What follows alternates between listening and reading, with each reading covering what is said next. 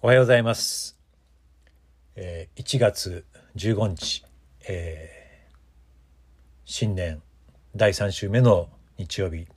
えー今週を、えー迎えています。今日は、えー信玄の19章「慌てるな」というタイトルで、えー学んでまいります。えー一節に「貧しくても誠実に歩む者は」唇の曲がった愚か者に勝る。貧しくても誠実に歩む者、えー誠実さとは何なのか。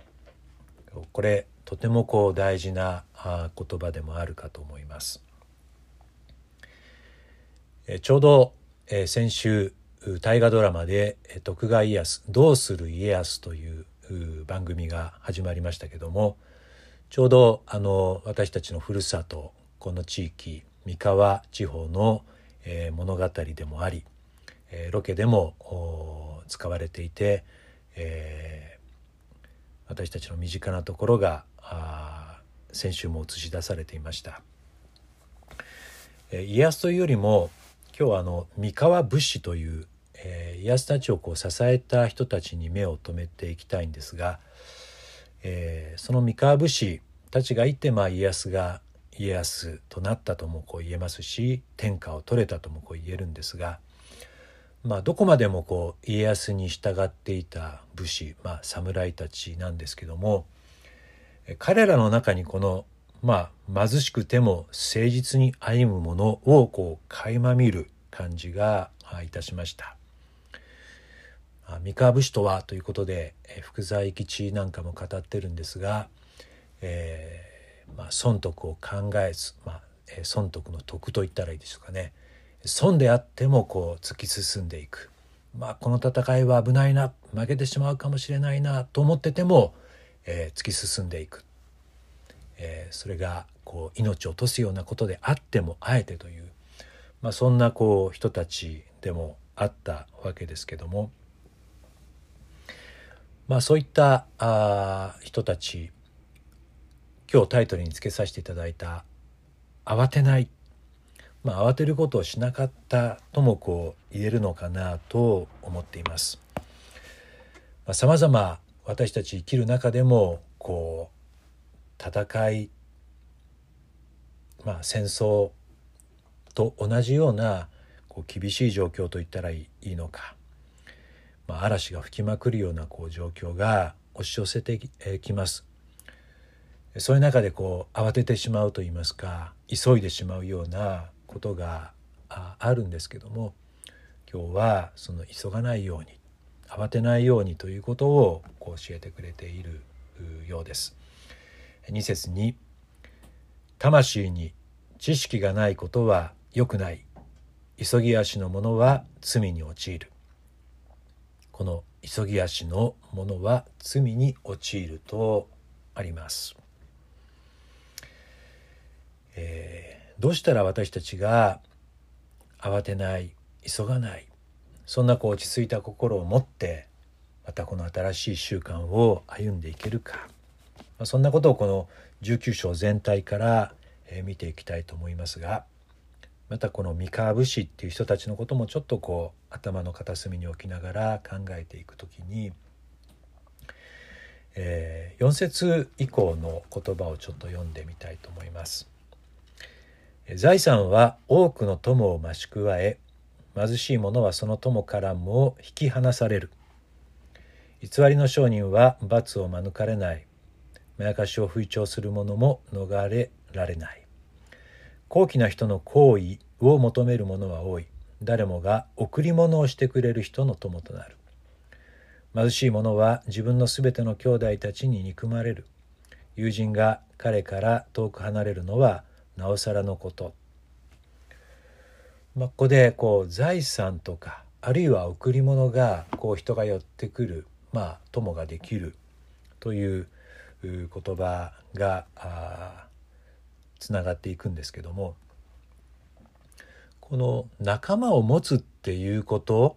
をここでは教えてるのかなと思いました。私たちがこう慌ててしまうというのは、まあ、自分にこう閉じこもってしまうまあ、先週の学びにも通じるんですけども私たちがこう一人だっていう中でまあ慌ててしまうっていうことがあるならばいや私は一人ではない友がいる仲間がいるまあそのことに気づけば私たちは慌てないともこう言えるんではないかな。ですから周りの私たちのこのつながり結びつきそれを今一度思い起こせということを教えてくれているように思います。まあ、三河武士たちもやはりその強い絆つながりがあったからこそ戦国時代のいろんなこう窮地の中においても慌てずに落ち着いて立ち向かっていくことができたのではないかな。やはりそこには人と人との結びつきの強さ深さそれが私たちにしっかりと心を据え落ち着いたものを与えてくれていたのではないかな。そしてここでは妻という存在がまた出てきます。14節に家と財産は先祖から受け継ぐもの。賢明な妻は主からのもの、えー、昔の聖書では思慮深い妻ですとか、えー、賢き妻はエホバからという、えー、そういうこう訳を当てられていた聖書もありますけども、えー、賢明な妻は主からのものとあります。賢明なという言葉がついてるんですがこれは、えー、前節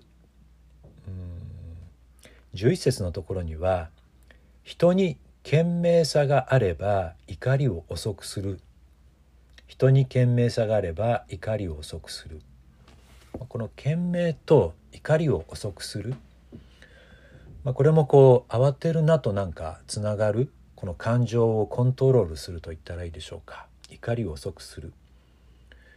まあそういうこう妻慌てない妻あるいは怒らない怒りを遅くする妻というのは、えー、主からのものということですがその夫の方は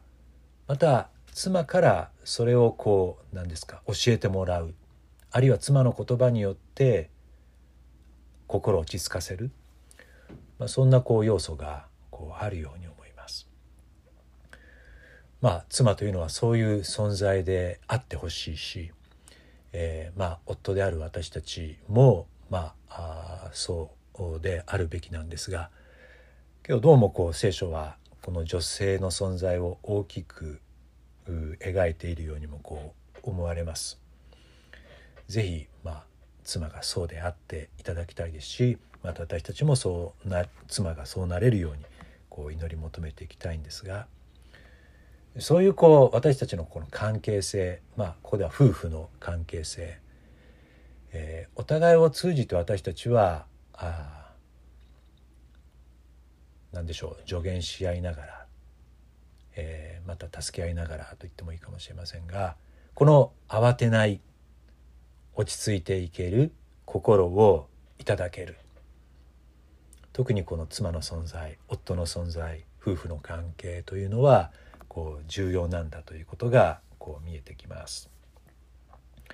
さあ続いて、えー、この「賢明な妻主からのもの」の後に続く15節の言葉です。えー、怠惰な人はあ怠惰は人を深い眠りに陥らせ怠け者は飢える。まあ、裏を返せばこう勤勉たれというねこうよく働くことをこう奨励している、まあ、これ信玄。全体にわたってもこう響いてくる言葉なんですけども今回の「慌てるな」ということもやはりこうよく働いていることがまあつながっていく。逆にこう怠けていると慌ててしまう。というふうにこう言えるように思います。何か私たちのこの手を動かすことあるいは足を動かして行動していくことそういうことで私たちは慌てない何かあものがこう作られているように思いますね。えー、急ぐという言葉を聞いた時に、えー、今日聖書を読んでて、えー、ゆっくり急げという言葉を思い出しました。フェスティナレンテというラテン語があるんですけども、まあ、これことわざと言ったらいいのか。フェスティナレンテ、えー、ゆっくり急げと、えー、これバイオリンを教えてくれていた、えー、先生の合奏団の名前にもなっているんですけども、えー、この「ゆっくり急げ」まあゆっくりということと急ぐっていうことは対極にあるようにこう思うんですけども。けどもゆっくりで何にもしないんじゃなくてまあ急げというのは何かこう行動すると言いますかね。ですから少しでもなんか続けていくことまあなんか諦めないこと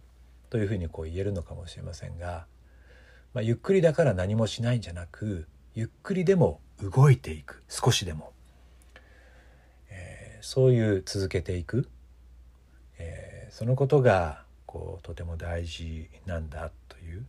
ことでもあるかと思います。まあ、そのために私たちは動く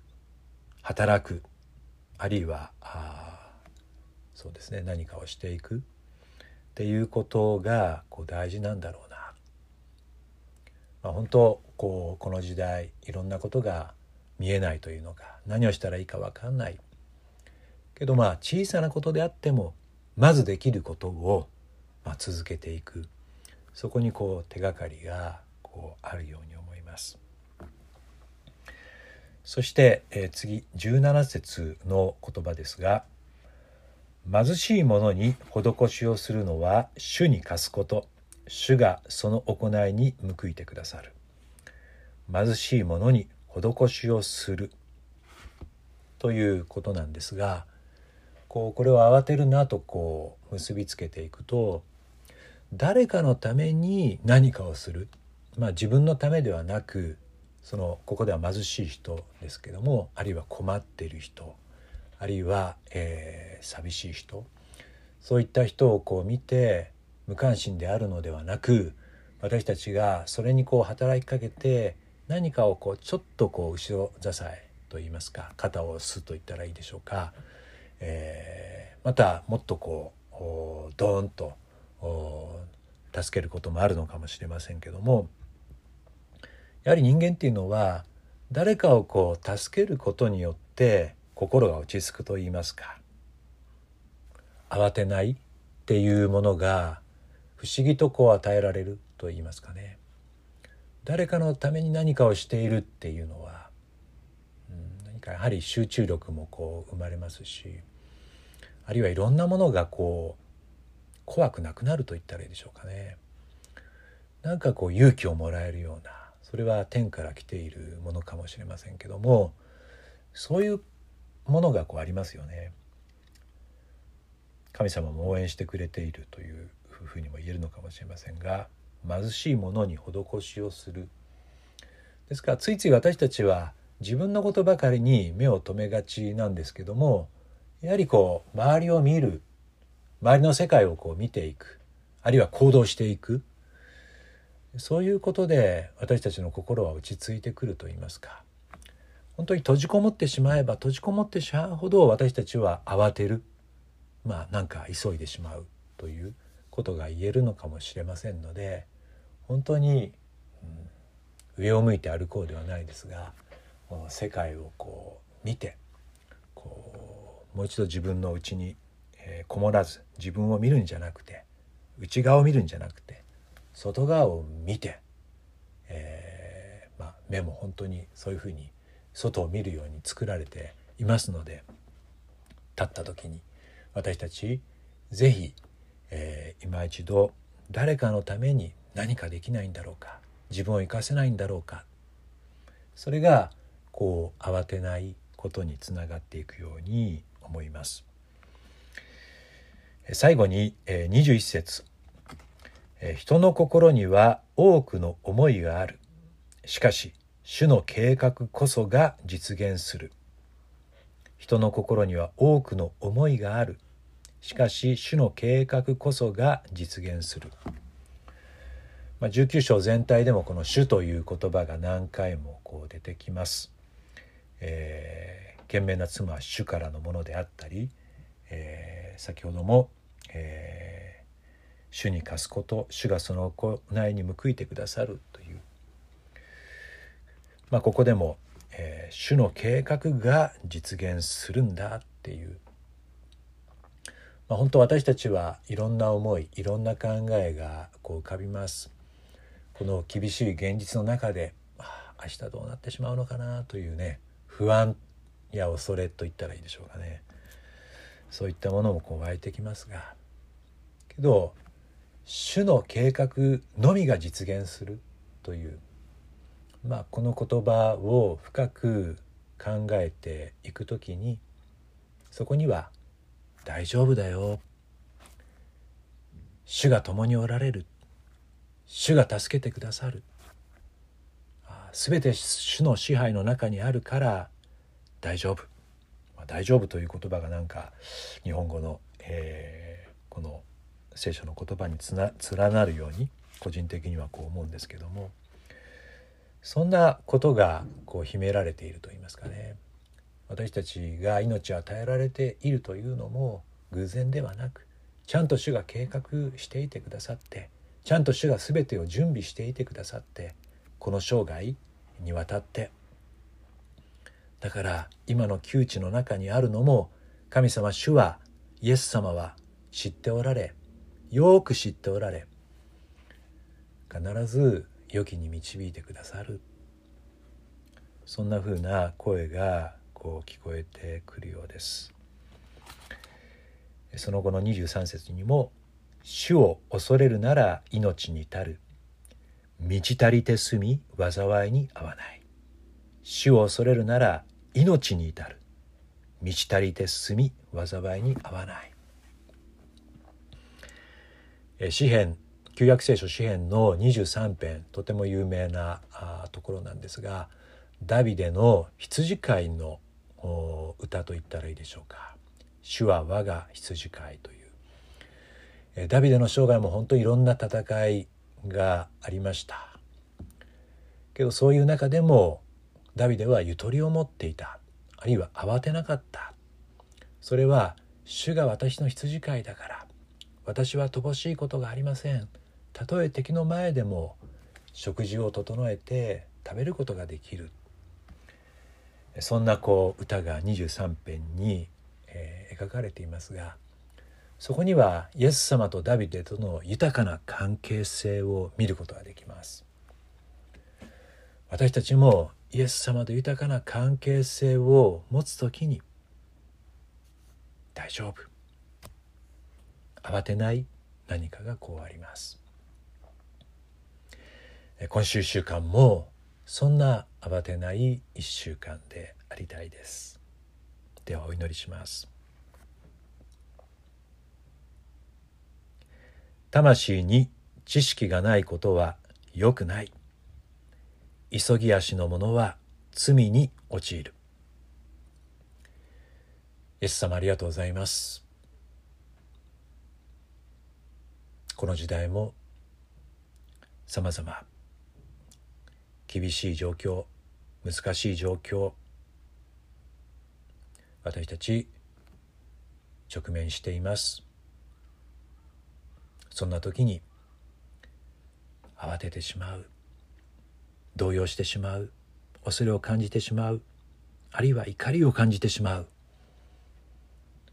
そんな弱い私たちを憐れんでください。どうぞもう一度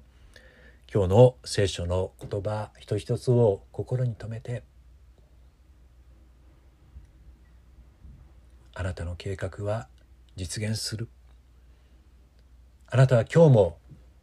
私を愛し私に目を留め私と共に歩んでくださるお方がおられる。今週1週間もどうか